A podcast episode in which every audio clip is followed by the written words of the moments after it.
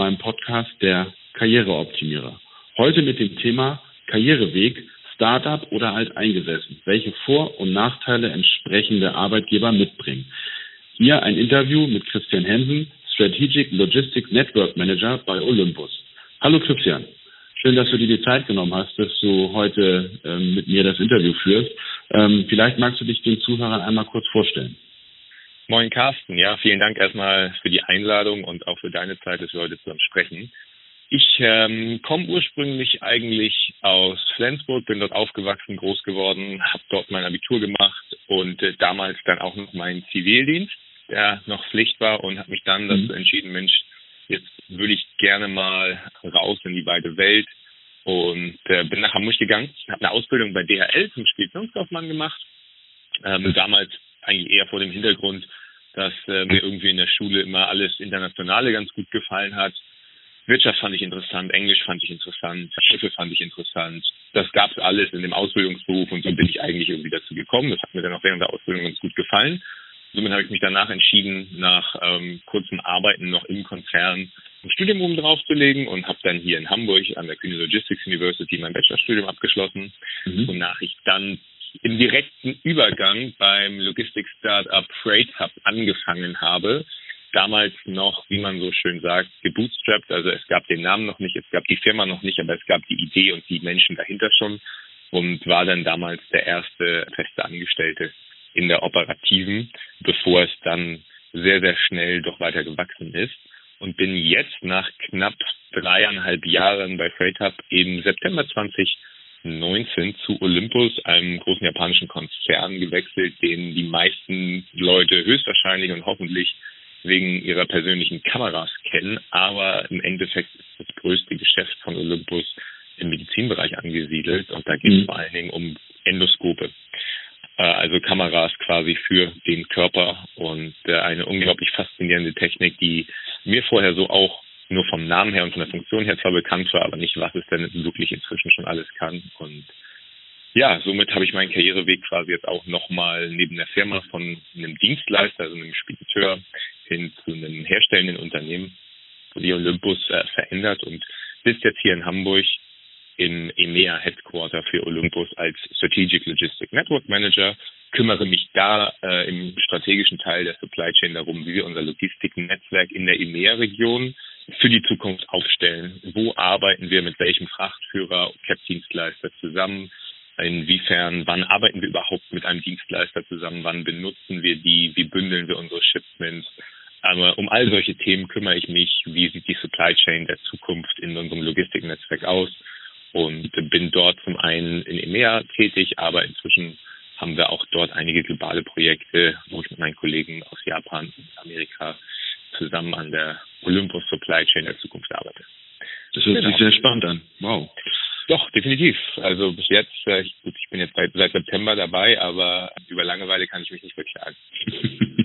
ja klar, das glaube ich dir ganz äh, aufs Wort, wenn man sozusagen hört, was du da alles auf der Agenda hast. Aber jetzt nochmal, wenn man sich jetzt das nochmal, also deinen Werdegang nochmal anschaut, du hast ja sowohl in einem Startup-Unternehmen gearbeitet, als auch jetzt bei Olympus, wo ich jetzt schon mal sagen würde, Olympus sitzt eher als, wie man so schön sagt, alteingesessenes Unternehmen zu bezeichnen. Wie ist denn so deine eigene Erfahrung? Wo unterscheiden sich denn Startups und alteingesessene Firmen am meisten? Ja, also alles in allem muss ich schon sagen, dass das mir teilweise sehr schwer fällt, das zu generalisieren. Also ist auch zwischen alteingesessenen Unternehmen, jetzt vielleicht auf meiner auf meinem Lebenslauf wären es dann DHL und halt Olympus wirklich enorme Unterschiede, die teilweise vielleicht sogar größer sind als zwischen äh, jetzt ähm, einem Olympus und einem Startup. Äh, das heißt, auch da sind wirklich riesige Unterschiede. Wenn ich das jetzt mal so ein bisschen vergleichen sollte, was vor allen Dingen der Unterschied ist, ist, dass es natürlich in einem Startup enorm hands-on ist. Also gerade zum Anfang, das entwickelt sich natürlich auch, aber gerade zum Anfang hat man sich erstmal mit einer Einstellung quasi für alles qualifiziert, was dort gemacht wird in dem Moment. Weil wenn jemand gebraucht wird und Hilfe gebraucht wird, und das ist auch etwas Schönes, dann äh, wird das auf verschiedene Schultern verteilt und dann werden die Probleme so gelöst. Und es gibt eigentlich nicht diese Mentalität, ja, haben wir noch nicht gemacht, können wir nicht machen, verschieben wir. Das ist etwas sehr Schönes, wobei man natürlich im Konzern eigentlich für alles irgendwo Experten hat. Und wenn man sie nicht hat, ist es doch trotz allem dann so, dass man sich die vielleicht noch von extern ranzieht. Das kann man sich als Startup gar nicht leisten.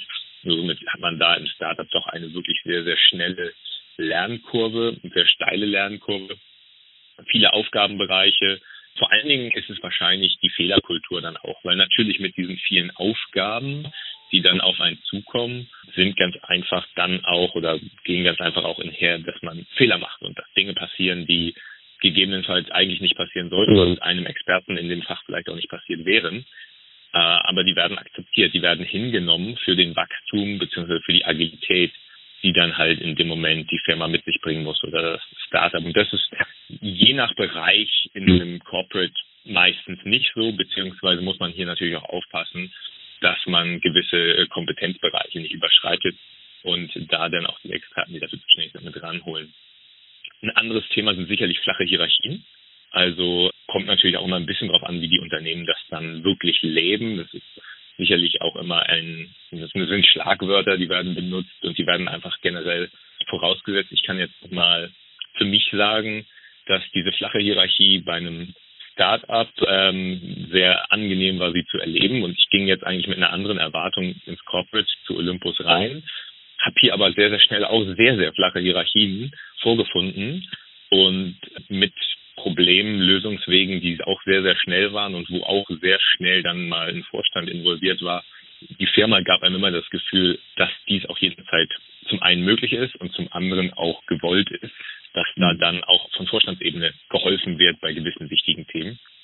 Und da war ich doch sehr überrascht. Also das ist, glaube ich, etwas, wo ich dachte, Mensch, das wird jetzt erstmal die nächsten Jahre gerade vielleicht auch in einem japanischen Unternehmen stark hierarchisch geprägt, gegebenenfalls, wenn ich mir die japanische Kultur ein bisschen angeschaut habe, vorab vielleicht nicht so sein. Aber da war ich doch sehr überrascht. Also ich stelle gerade auch so ein paar Dinge fest, wo ich in meinem Kopf eher dachte, kann eigentlich ja nur ein Startup-Unternehmen, muss aber doch sagen, dass es dann auch abteilungsabhängig, äh, vorgesetztenabhängig beziehungsweise kulturabhängig innerhalb des Unternehmens ist und ich doch sehr, sehr überrascht bin, wie viel dann auch ein Corporate eigentlich kann mhm. in diesen Sachen. Das heißt, du hast also viele Vorurteile für dich schon gehabt in dem Sinne und bist jetzt aber positiv überrascht, dass die gar nicht so zustimmen oder zutreffen, wie du es dir vorher ausgemalt hast. Genau, entweder nicht so zustimmen oder zutreffen oder ich habe Vorurteile vielleicht eher in einen negativen Bereich gelegt, wo ich mhm. den, absolut positiven Vorteil sehe. Also ein Beispiel kann ich da einfach mal nennen. Äh, in einem Startup hat man quasi wie so eine Art Unikultur, würde ich es jetzt mal nennen. Ja, man kommt mhm. aus der Uni raus und eigentlich sitzt man da mit Leuten, die auch erst in den letzten drei bis sechs Jahren generell irgendwie aus der Uni raus sind und äh, somit alle eine Altersgruppe, häufig sehr, sehr gleiche Interessen, dementsprechend eine Kultur, wie man sie vielleicht vorher schon kennt, vom Zusammenarbeiten in der Universität, die einem gegebenenfalls auch sehr, sehr gut gefallen hat, äh, jetzt allerdings dann in der Wirtschaft. Und wenn man jetzt in so ein Corporate geht wie hier, dann wird natürlich bewusst, dass es das so vielleicht auf einzelner kleiner Abteilungsebene noch gibt, aber generell nicht. Wir haben hier viele Mitarbeiter, bin ich immer wieder überrascht, da hängen dann die Zertifikate in den Büros für 25 Jahre bei Olympus, für 30 Jahre bei Olympus und so weiter und so fort. Und ähm, war ich mir auch zum Anfang einfach unsicher, wie das wohl sein wird. Und inzwischen weiß ich das enorm zu schätzen, weil ich diesen Mitarbeitern ähm, sehr, sehr gerne nicht nur zuhöre, sondern einfach auch merke, was ich von denen lernen kann. Es gibt ja auch einfach Gründe, warum man so lange bei einem Arbeitgeber bleibt, was ja auch Arbeitgeber enorm auszeichnet, dass ja. sie es schaffen, Leute so lange zu halten. Und da hatte ich zum Anfang gegebenenfalls kleine Vorurteile in die Richtung, dass ich dachte, Mensch, wie wird es denn jetzt, wenn ich vielleicht in ein Unternehmen komme, wo die Altersstruktur mal einfach quasi komplett anders ist, also als was ich vorher erlebt habe. Und bin aber enorm positiv überrascht. Ich wusste schon immer, dass ich viel von den Erfahrungen von anderen lernen konnte und dass das ein, ein großer Mehrwert sein kann. Aber jetzt habe ich auch nochmal wirklich am eigenen Leibe erfahren ähm, und merke dann auch, was das für eine Unternehmenskultur hier ausmacht, dass die Leute so lange da sind.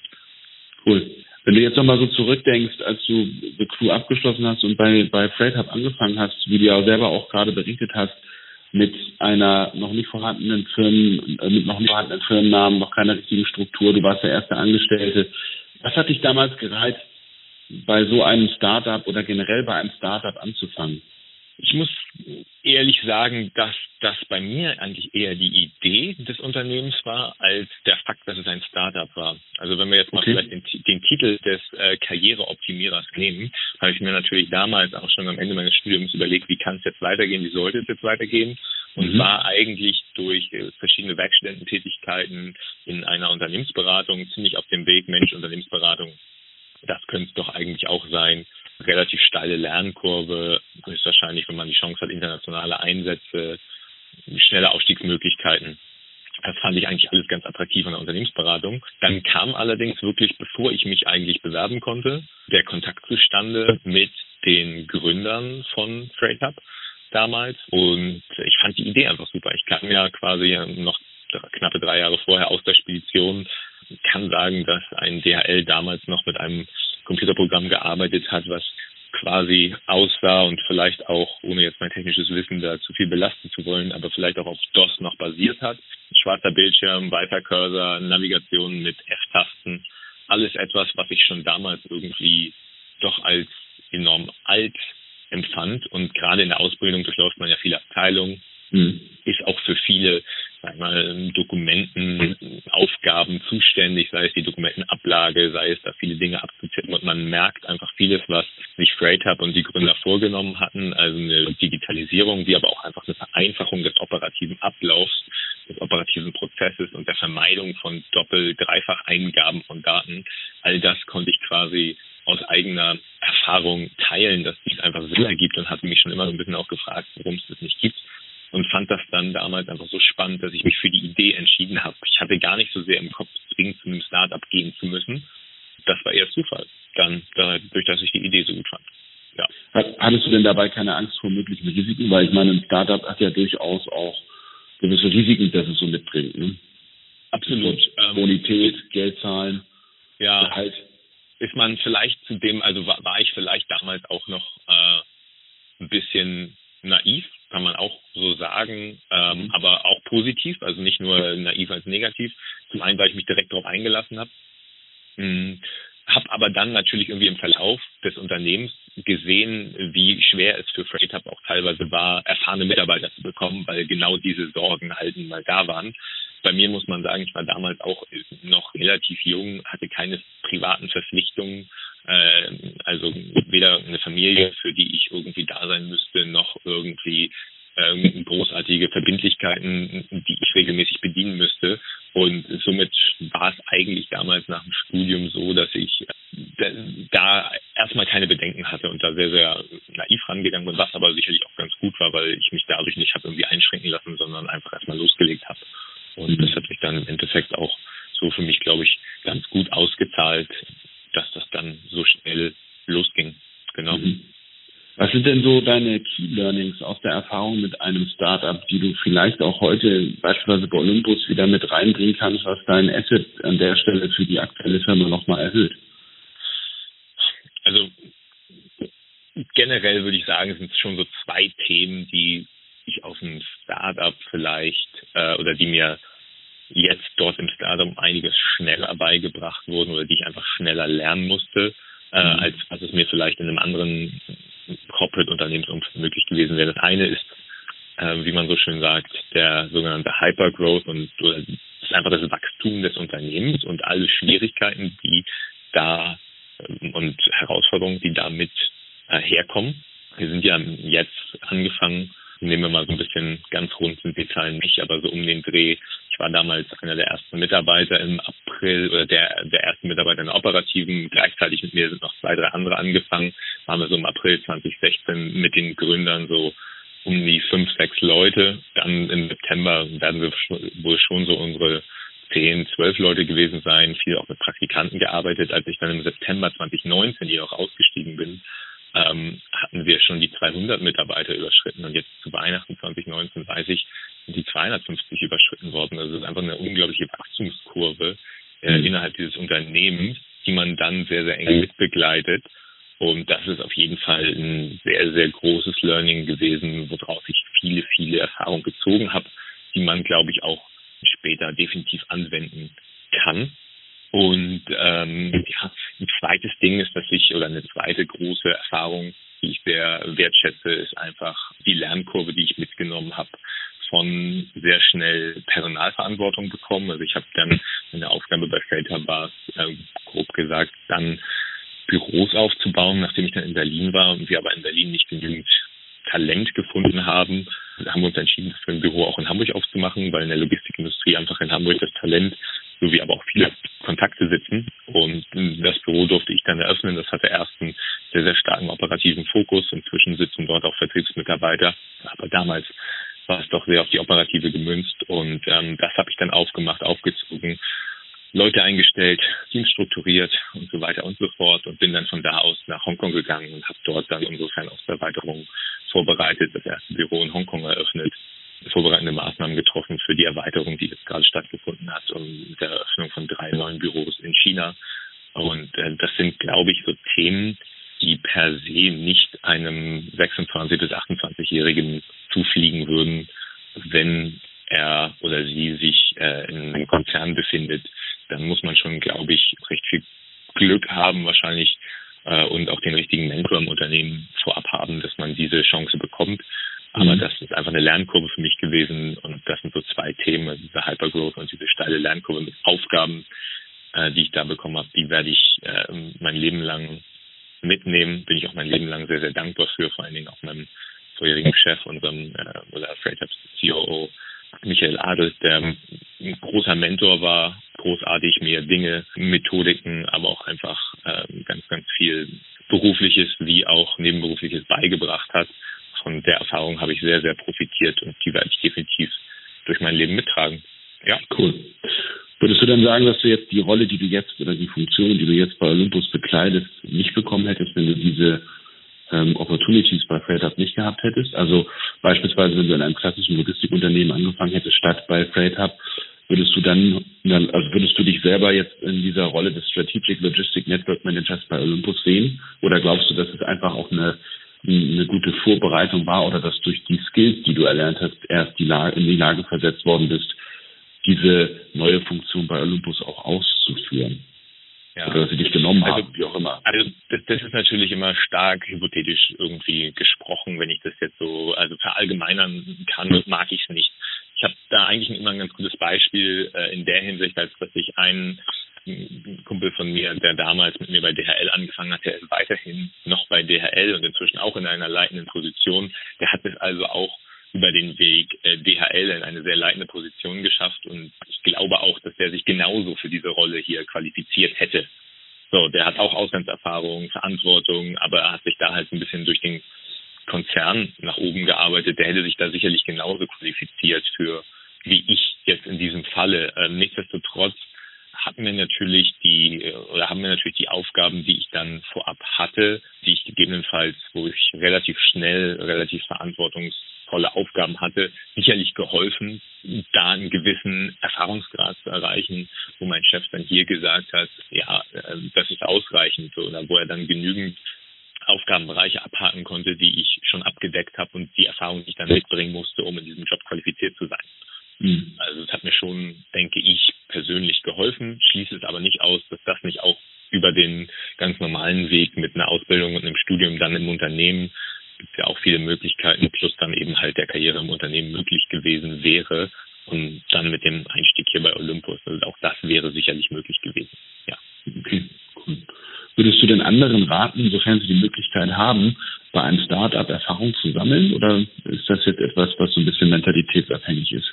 das finde ich ist fast schon eine schwere Frage. Äh, raten ist immer, äh, ist immer ich würde den Leuten einfach raten, das machen, zu machen, wozu sie Lust haben und mhm. äh, das zu machen, wo sie irgendwie sehen, Mensch, die Idee reizt mich, weil also so war es damals bei mir. Ich habe mir nicht per se ein Startup ausgesucht, sondern die Idee des Startups hat mich gereizt. Ich bin jetzt zu einem Corporate gegangen, weil mich einfach auch hier wieder Neues gereizt hat und ich Neues lernen wollte. Ich denke, man muss da für sich selbst so ein bisschen schauen, wo man für sich selber irgendwie am meisten Interesse rausziehen kann und was einen motiviert, morgens aufzustehen, womit man glücklich wieder nach Hause kommt. Ob das jetzt das Startup ist, ob das jetzt das Corporate ist. Äh, ich sehe hier unglaublich interessante Aufgaben, wo ich immer wieder sage, äh, Olympus, ihr habt so interessante Sachen, das sieht man von außen teilweise gar nicht. Aber aber da sind Dinge mit dabei, für mich persönlich teilweise unglaublich, gerade in der Medizintechnik, gerade aber auch im wissenschaftlichen Bereich, den wir hier haben, wo so viel Interessantes dabei ist. Also Startup hat mir persönlich sicherlich auch geholfen. Vor allen Dingen hat mir aber geholfen, dass ich dem gefolgt bin, was mich interessiert hat, nämlich ähm, Logistik und dann zum Teil auch äh, zum großen Teil dann schon auch die Digitalisierung in der Logistik, weil ich vorab einfach gesehen habe, in welchem Status diese war und ähm, wo diese jetzt hingehen wird. Und ähm, wenn man da sich einfach mal anschaut, als wir vor drei Jahren gestartet sind, äh, oder dreieinhalb Jahren mit Trade Hub, da gab es einfach gar keine Raten online und äh, die Spediteure hatten alle noch keine Online-Systeme. Inzwischen hat jeder Spediteur der oder die meisten großen Spediteure ein Online-Buchungsportal, Raten online, die man abfragen kann, all dies, was es nicht gab damals zu dem Zeitpunkt. Und ähm, das ist schon interessant, wie sich das in den letzten Jahren verändert hat. Und da bin ich einfach eher so ein bisschen mit der Nase gefolgt, was mich sehr interessiert hat. Ob das Ganze jetzt in einem Startup passiert oder in einem anderen Unternehmen, da möchte ich nicht meine Empfehlung zwingend für aussprechen, dass man generell gerne unbedingt zum Startup gehen muss, weil die Erfahrung kann man und das merke ich halt jetzt auch in anderen Unternehmen machen. Okay, aber das ist ja auch ein sehr weiser Rat in dem Sinne, dass man, und das ist ja das, was du gerade auch gesagt hast, dass man sein Bauchgefühl beziehungsweise seine Interessen eher nach vorne stellen soll und dem folgen soll, anstatt nach Namen oder beispielsweise auch nach Status der Firma zu gehen. Ja, absolut. Also ich sehe ich sehe das auch immer wieder bei, bei Freunden ähm, und habe da, glaube ich, auch vielleicht ein bisschen auch Glück gehabt, muss man auch sagen, weil ähm, viele Firmen verkaufen sich dann auch gut, stellen Leute ein und am Ende ähm, ist es dann doch nicht das, was man eigentlich mal versprochen hatte. Oder es passt einfach nicht. Und da hatte ich eigentlich äh, immer sehr viel Glück bisher und ähm, habe dann irgendwie doch wirklich auch interessante Aufgaben abbekommen. Aber ich sehe es da immer wieder, dass dort äh, gegebenenfalls Berufe nur nach Namen ausgewählt werden, aber am Ende dann das Glück oder die Erfüllung doch nicht damit kommt und sich dann Leute später wieder umentscheiden oder nochmal beruflich verändern. Ja, stimmt. Jetzt nochmal zum Thema Hypergrowth, was du ja auch schon angesprochen hast. Wenn ich jetzt mal so betrachte Firmen, und das ist jetzt unabhängig, ob es Startup ist oder ob es jetzt beispielsweise eine alteingesessene Firma ist, die Firmen und somit ja auch die Kultur verändern sich ja über die Zeit in, in, im Rahmen der Firmen. Ist dieser Prozess bei einem Startup anders oder vielleicht auch schnelllebiger? Also was oder wie wird Kultur in so einem Startup überhaupt definiert oder auch gelebt? Ja, das also das sind jetzt mehrere Dinge, auf die ich gerne eingehen würde. Also Kultur ist ja etwas, was sich eigentlich per se entwickelt. Ich nehme jetzt mal mein aktuelles Beispiel. Ich bin hier in einem japanischen Unternehmen und ich spüre hier eine japanische Kultur. Ja, die ist aber star mit starken europäischen Einflüssen gemischt. Ich spüre einen unglaublichen Unterschied zu um, Arbeiten hier in EMEA Headquarter versus Arbeiten, wenn ich in Tokio bin. Da sind noch riesige Unterschiede, obwohl wir gleiche japanische Unternehmen in Anführungsstrichen ja sind.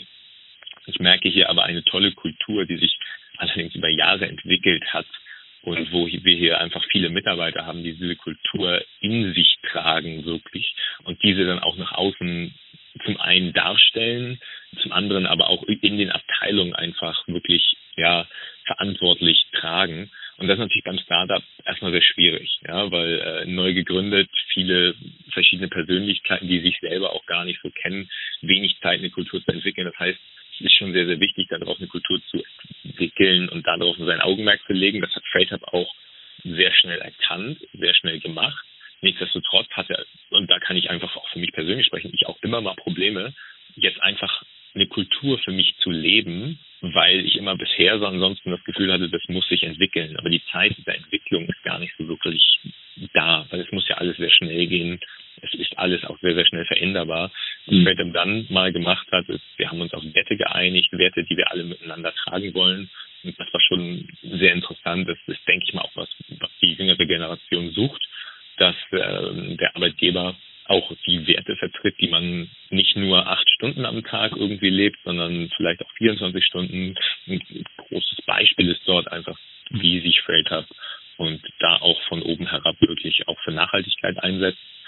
Und das sind so Themen, die, denke ich mal, wichtig sind. Aber mit der Kultur, da habe ich hier eindeutig den stärkeren Eindruck einer richtigen Kultur. Aber das Unternehmen ist nun mal auch älter. Mhm. Ähm, die Veränderungen bei Freight Hub waren eindeutig sichtbar. Also das war natürlich auch eine sehr interessante Entwicklung von irgendwie einer kleinen Firma, nehmen wir jetzt mal irgendwie 10 bis 15 Mitarbeiter, die wir dann da irgendwo im Zeitraum 2016 bis Ende 2016 waren wir vielleicht so 20, 25 Mitarbeiter waren, wo wir auch dann gerade so den ersten Sommer damals in Berlin und wir haben alle sehr, sehr viel miteinander was gemacht, aufeinander gehongen, quasi jede freie Minute irgendwie auch neben der Arbeit miteinander verbracht häufig ähm, zu dann später einem Unternehmen, wo uns einfach dann 200, 250 Mitarbeiter sind. Man darf dann auch sicherlich diskutieren, ab wann ist man eigentlich kein Startup mehr. Ja. Und äh, wie ist denn da die Veränderung? Und da sind dann natürlich diese Dinge, die man vorher vielleicht als Kultur mit angenommen hat, auf einmal nicht mehr die Kultur des Unternehmens, weil es können ja keine 200, 250 Mitarbeiter so eng miteinander sein, wie es zum Anfang 10, 15 Leute waren. Das ist unmöglich. Nichtsdestotrotz gibt es sicherlich überall seine Vor- und Nachteile und ich sehe auch jetzt immer noch, dass äh, gerade bei so einem jungen Unternehmen dann wie Freight Hub äh, das schon auch ein enormer Anlaufpunkt ist für die Leute, die dann da nach dem Studium vielleicht ähm, nach Berlin kommen und ähm, gerade in diesem jungen Unternehmen auch sehr, sehr schnell privaten Abschluss finden. Also nicht beruflich, sondern halt auch wirklich ganz viel privat, weil es halt einfach viele junge Leute mit gleichen Interessengebieten sind, wo man sehr, sehr schnell Synergien findet, dann auch vielleicht am Wochenende was gemeinsam zu unternehmen, gemeinsam zu verreisen, zum Sport zu gehen und so weiter und so fort. Und das stärkt sicherlich auch eine Unternehmenskultur die jetzt nicht nur rein geografisch geprägt ist. Also Olympus ist auch nicht nur geografisch auf Japan heraus geprägt, aber man merkt halt die japanische Kultur stark. Ja, ja. Genau, also es ist schwierig. Oder schwierig, das jetzt einfach so zu generalisieren.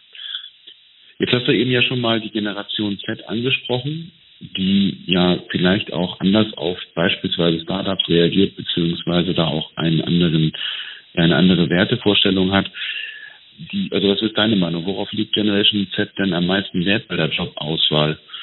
Ähm, und sind das vielleicht auch Dinge, die ein Startup besser hinbekommt als ein alteingesessenes Unternehmen?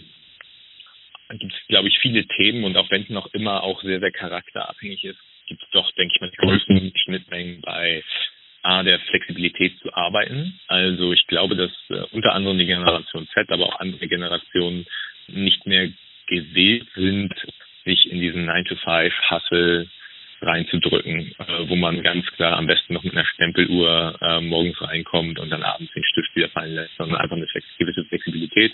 Diese Flexibilität kann sich ausleben in Arbeitszeitmodellen, kann sich aber auch zum Beispiel in der Gestaltung eines Büros ausleben, also flexible Büroräume, denen ich nicht starr an meinem Tisch morgens sitze und abends wieder aufstehe, sondern eben verschiedenste Möglichkeiten habe, mich kreativ auszuleben. Mhm. Und äh, das ist, denke ich mal, eine eine Sache, die äh, schon sehr, sehr stark vertreten ist in der Generation und auch sehr kreativ fördernd sein kann. Zum anderen sind es sicherlich äh, die Aufgaben und äh, die schnellen Lernkurven, die immer wieder von Startups angesprochen werden und auch quasi, wie soll ich sagen, gut nach außen verkauft werden. Also ich, ich kann es auch definitiv genauso unterschreiben. Es war bei Freight auch so.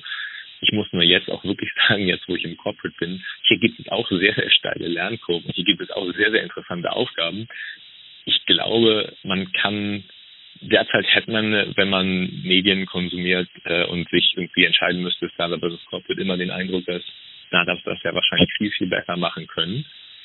Da hängen einfach, glaube ich, die Corporates so ein bisschen hinterher, da haben sie jahrelang so ein bisschen verschlafen, mhm. dies auch für sich gut nach außen darzustellen, dass es auch definitiv in einem Corporate genau so sein kann, dass man eine, eine steile Lernkurve hat, eine hohe, große Unterstützung, Mentoren, flexible Aufgaben, flache Hierarchien, all dies sind nicht Dinge, die Startups für sich selbst äh, reserviert haben und so ein Corporate nicht rankommen könnte und wo ich es jetzt erlebe, dass es auch in einem Corporate anders sein kann, nur das wird nach außen nicht dargestellt. Oder es, vielleicht fällt es auch schwerer, das nach außen darzustellen. Ich kann das nicht sagen, aber da kommt sicherlich jetzt auch äh, zu einem gewissen Umschwung im Employer Branding. Also ich merke das jetzt hier, aber ich sehe es natürlich irgendwie auch draußen am Markt, wie die Unternehmen das jetzt versuchen.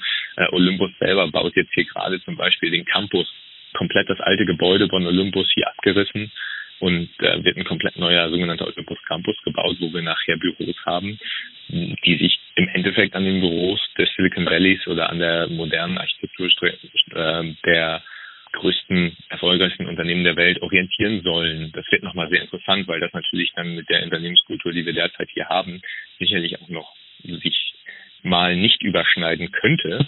Aber auch dort wird halt enorm investiert, um eine attraktive Kultur A zu erhalten, B aufzubauen, aber dann halt auch wirklich für die neuen Generationen einen attraktiven Arbeitsplatz darzustellen. Und das äh, finde ich sehr, sehr interessant.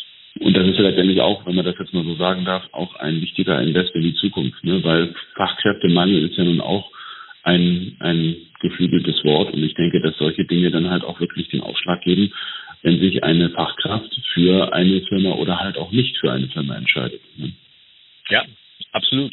Ähm, das sehe ich ganz genauso. Also das wird sicherlich sicherlich hier jetzt nochmal interessant zu sehen, wie Olympus es denn als Unternehmen schafft. Dort werden zum Beispiel feste Schreibtische geschafft. Also wir bekommen Nachbarschaften, in denen wir sitzen. Äh, auch unsere Vorstände haben keine eigenen Büros mehr. All dies sind natürlich Dinge, die sind hier jahrelang unvorstellbar gewesen, aber nicht nur hier, sondern denke ich mal schon auch generell.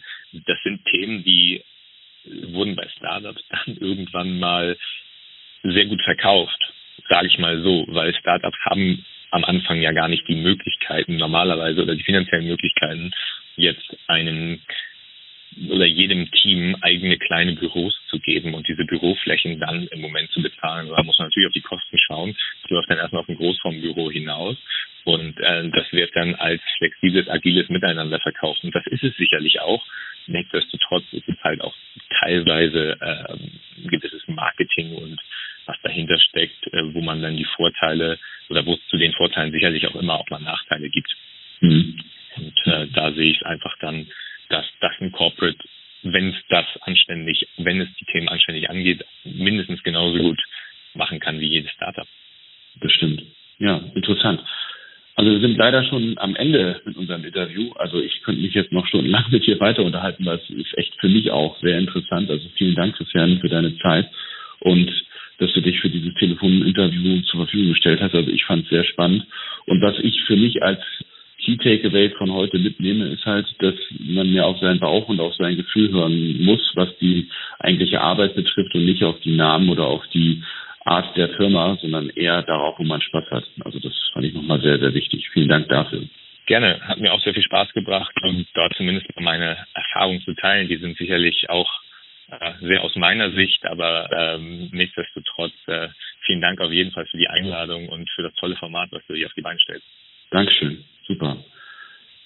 Ich hoffe, euch hat diese Podcast-Folge gefallen und ich freue mich auf meinen nächsten Podcast mit euch als Zuhörer. Bis dahin, alles Gute, euer Karriereoptimierer.